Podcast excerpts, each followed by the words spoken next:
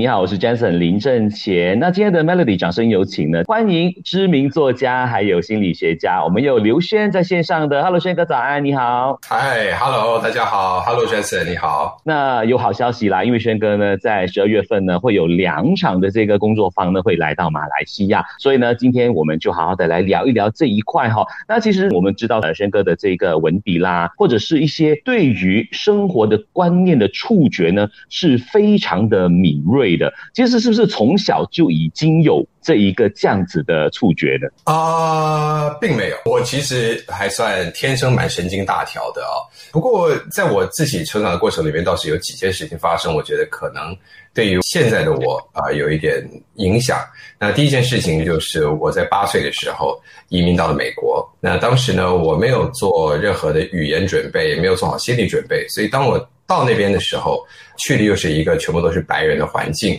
非常的不适应，半句英文都不会说。所以这件事情让我变得比较比较懂得去观察，就因为那时候系统压讲嘛，所以我要去看人的动作，我就看人的表情。那因为生存意识就比较高，所以就学会在那边要有一个察言观色。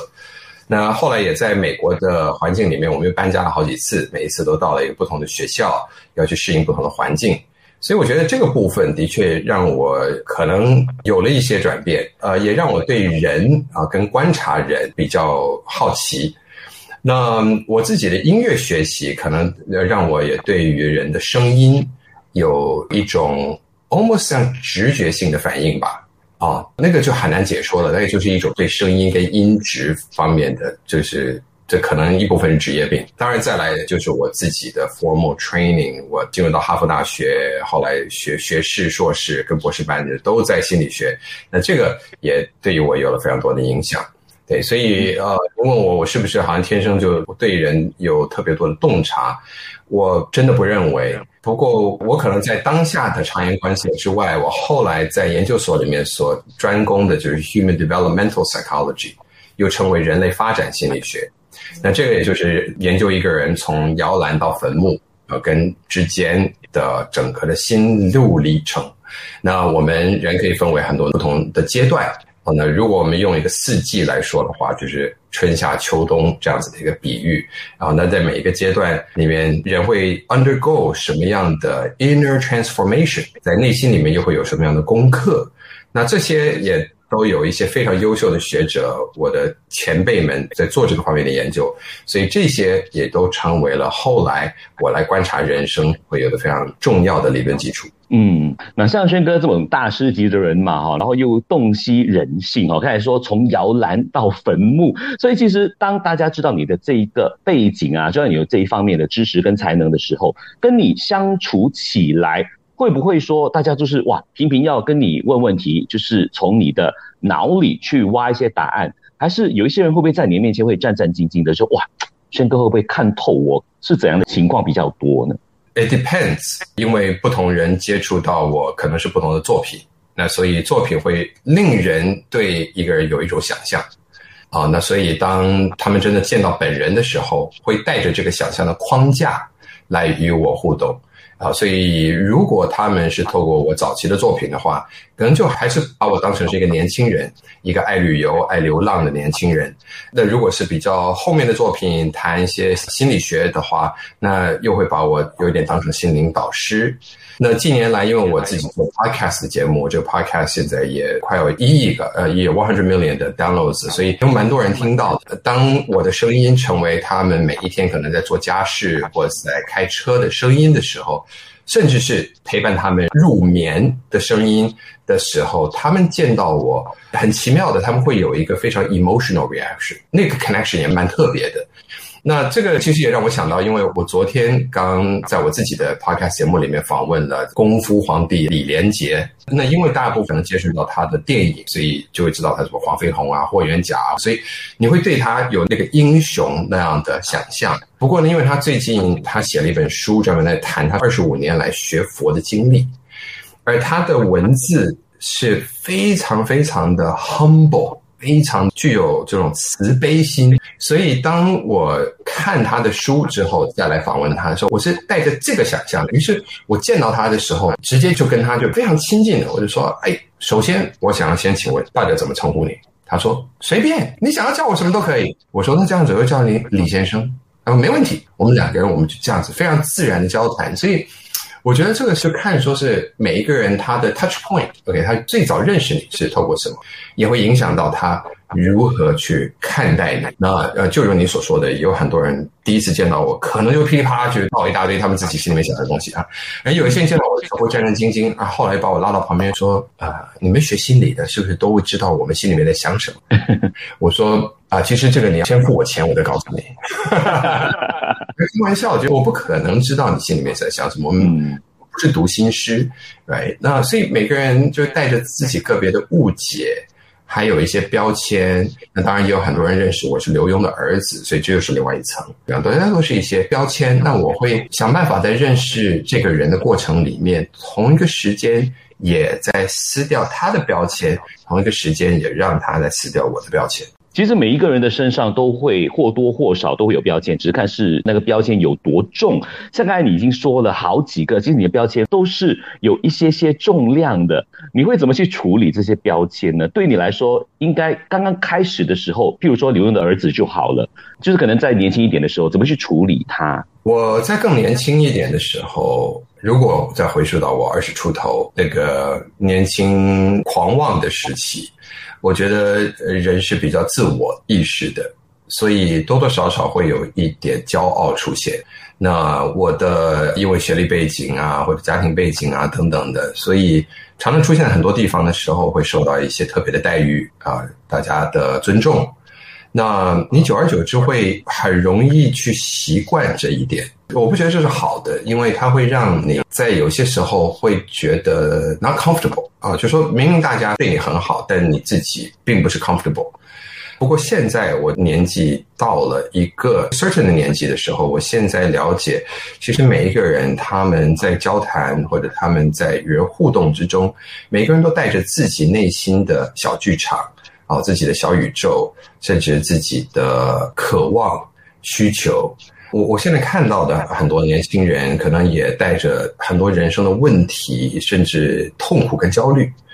那所以我现在比较是以一个，如果你认为我之前的学历或者我的经历是一个有一点了不起的事情，那么我感谢你会这么觉得。不过我真的在这边我希望能够做的就是啊，帮助我能够帮助的人，以我能力的范围之中，可以真正建立一个 authentic connection， 与人有一个真正的交流，然后从这个之间让人发现自己的价值，因为我觉得这个就是一个最宝贵的自我认识。嗯，真的是说的非常好哦。发现自己的价值这个事情听起来很像就是一句话，可能有些人理解的很简单，可是你要如何去下手，从哪里做起，这个也真的是不简单的事情哦。所以像刚才轩哥所说的，就是你希望说透过不同的方式可以帮助到不同的人，可能无论是透过你的 podcast， 透过你的书，透过你的分享，或者是透过你接下来会来到马来西亚办的这些工作坊呢，都是有这个使命在这里。这一次这个工作坊叫做完美人生哈，那就是想要把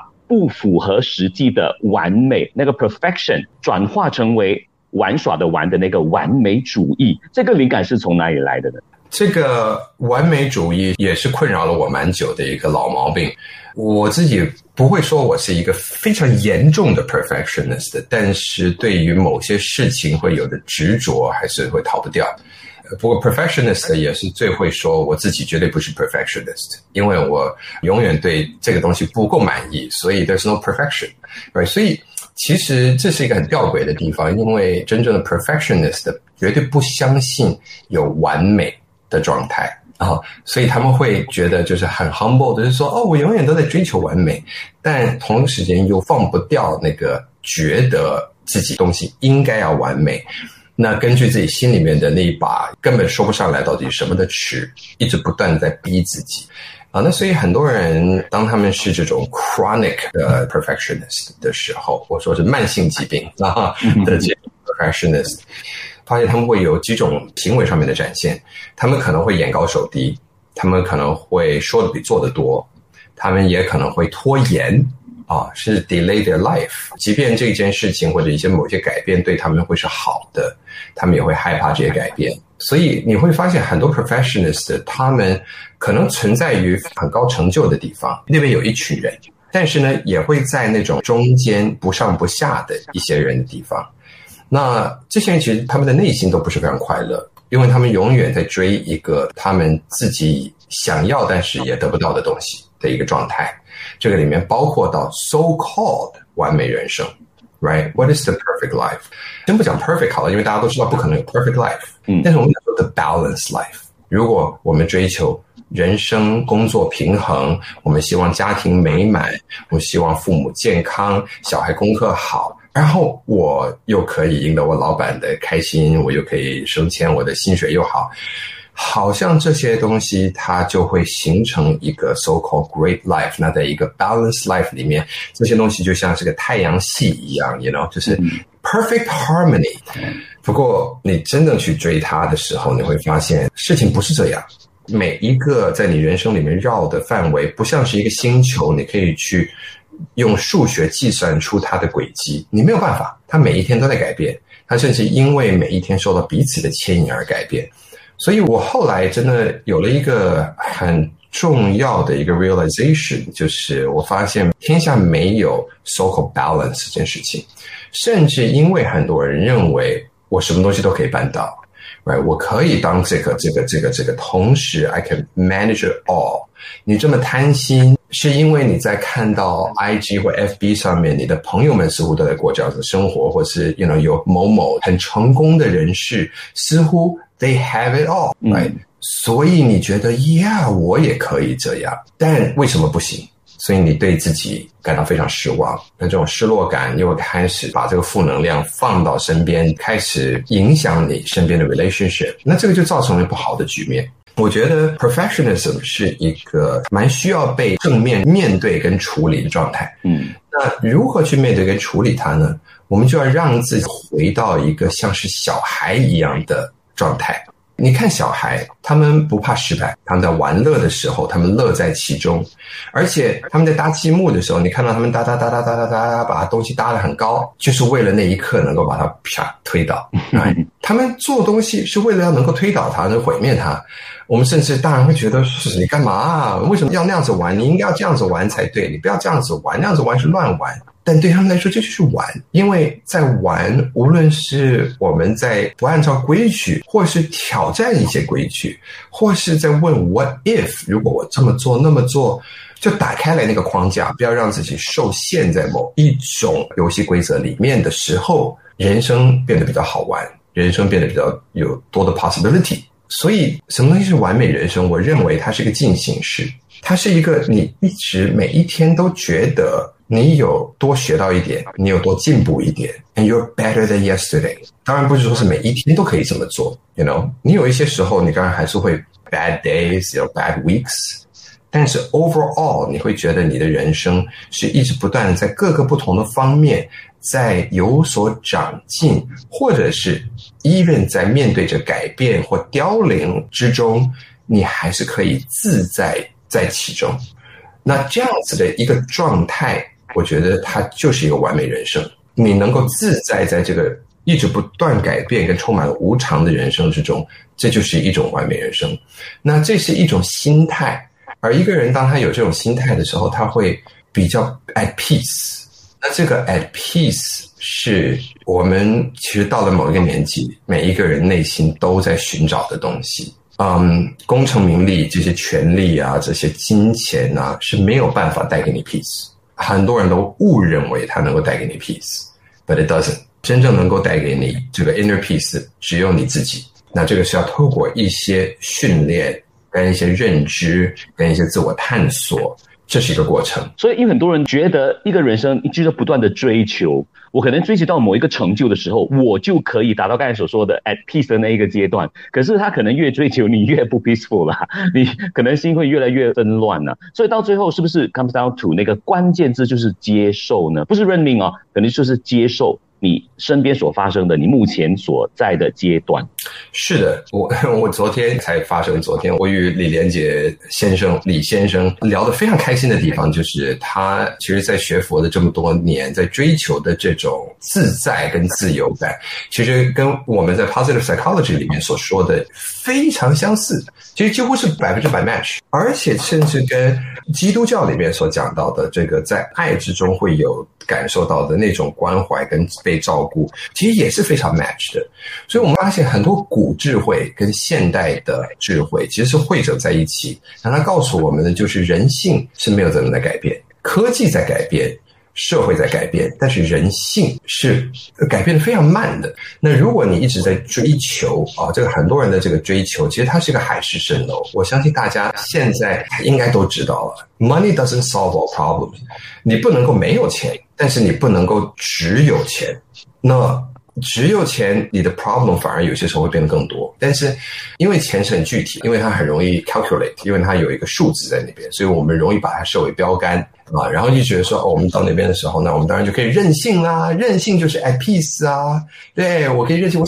想要做什么我就做什么。这个 freedom 其实任何时候都可以有，但是这个 freedom 一个绝对的 freedom 也没有办法带给你绝对的快乐。如果我今天告诉你说，你今天什么东西都可以做，什么事情没有任何法律 apply to you， 就是你今天可以无法无天的做任何为所欲为的事情，你可能会开心一两天，然后接着你还是一样会不快乐，因为那个时候你还是会要问自己，那我究竟要什么？当我有了那个短暂的快乐，当我满足了我兽性的快乐之后，那那个随之又来的那个饥渴跟空虚又是什么？那我又要怎么样去面对它？所以追求是我们需要做的，但我们不能够只是追求。那所以在这一次的这个完美人生工作坊当中呢，当然就会有我们的轩哥去引领大家用这个正向心理学，然后去看看这个课题哈。那能不能预告一下，去到这个 workshop 的时候会有怎样的一些收获啊，或者是应该带着一个怎样的心态进去呢？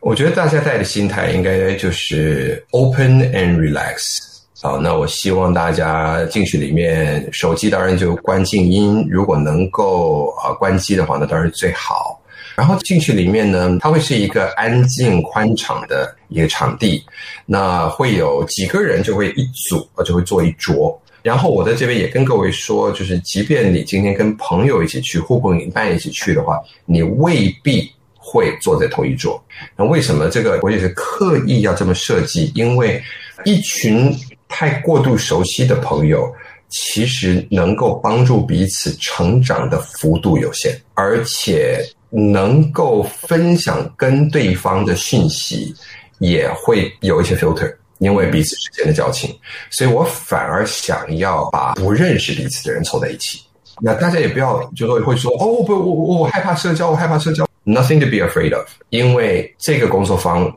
我就会用一些心理学的技巧来帮助每一个人能够感受到这个 safety， 是可以跟彼此分享。对，跟彼此分享之中，你听到了别人的故事，你分享自己的故事，然后你再去听到这个理论怎么去对照到故事上面，你就可以开始去反思啊，我的生活的框架是在哪里？我是不是受到这个框架的限制了？那这个框架的哪些部分我想要调整，哪些部分我想保留，那么我按照这个东西更明确的勾勒出我的人生的框架跟我价值观之后，我怎么样再去运用它，结合老天给我的一些才能跟我的特质跟个性的特性，来让它能够开花结果，成为一个美好的人生。好，所以这是我希望可以带给大家的一个，我们讲说学习体验 ，it's a learning experience。所以，请不要过来觉得你就去听课，不要带一个笔记本过来想要抄笔记，不用，我们在这边会准备笔记给你，我们要纸笔什么的，我们会准备给你。Right, you don't need to take a lot of notes。但是我希望大家可以带着足够能够放松的心情来沉淀跟来思考自己的人生。如果你能够这么做，我相信你会从这一天的时间里面有很多的收获跟改变，非常的有趣哈、哦。如果听到这边大家都很有兴趣的话呢，记得一定要参与这个 Melody 为媒体伙伴哈、哦，就是这个呃为期一天的沉浸式的工作坊 Design the Life You Want 完美人生，就由啊、呃、刘轩轩哥呢亲自带领的。那会有两场，那十二月九号的早上十点呢，在柔佛的 DoubleTree by Hilton， 然后十二月十六号的早上十点呢，在吉隆坡的 Saint Jones Boulevard Hotel 举办的。想买票的朋友，想参与的朋友，赶快到 g b w dot cloud joy dot com 去购票啦。那最后，轩哥，如果说现在在听这节目的朋友，有一些就是对于可能要迎接新的一年啦，或者是处于的这个人生阶段啦，感到有一点迷茫，或者是对人生感到焦虑的朋友，有没有一些简单的话可以呃安抚一下他们，或者说给他们听？我有一句话 ，You are not alone， 你不是孤单的，你不是唯一一个这么想的，你不是唯一一个觉得自己不够好，或是面对未来的未知感到焦虑，或是觉得你自己的生活有点超过你能够负担的能力了，或是你自己觉得为什么我整天需要去打肿脸在充胖子，哦，为什么我要我要摆出一个不是真实的自我。 You are not alone， 我们每个人都带着很多自己内心的这种困扰，但是当我们能够一起学习，当我们能够一起分享，我们会发现这其中是有力量。而我们每一个人终究其实追求的都是我们自己内心的一种平静，而非常奇妙的是，正是身边很多其他的人能够给你这个平静，再加上你自己愿意转动那个钥匙，所以祝福各位。谢谢轩哥给了我们一个非常有正向能量，还有让我们去思考的一个早上哈。那我们也期待接下来的这个工作坊呢，可以搞得非常的成功。谢谢李轩哥， Thank you Janson， 谢谢大家。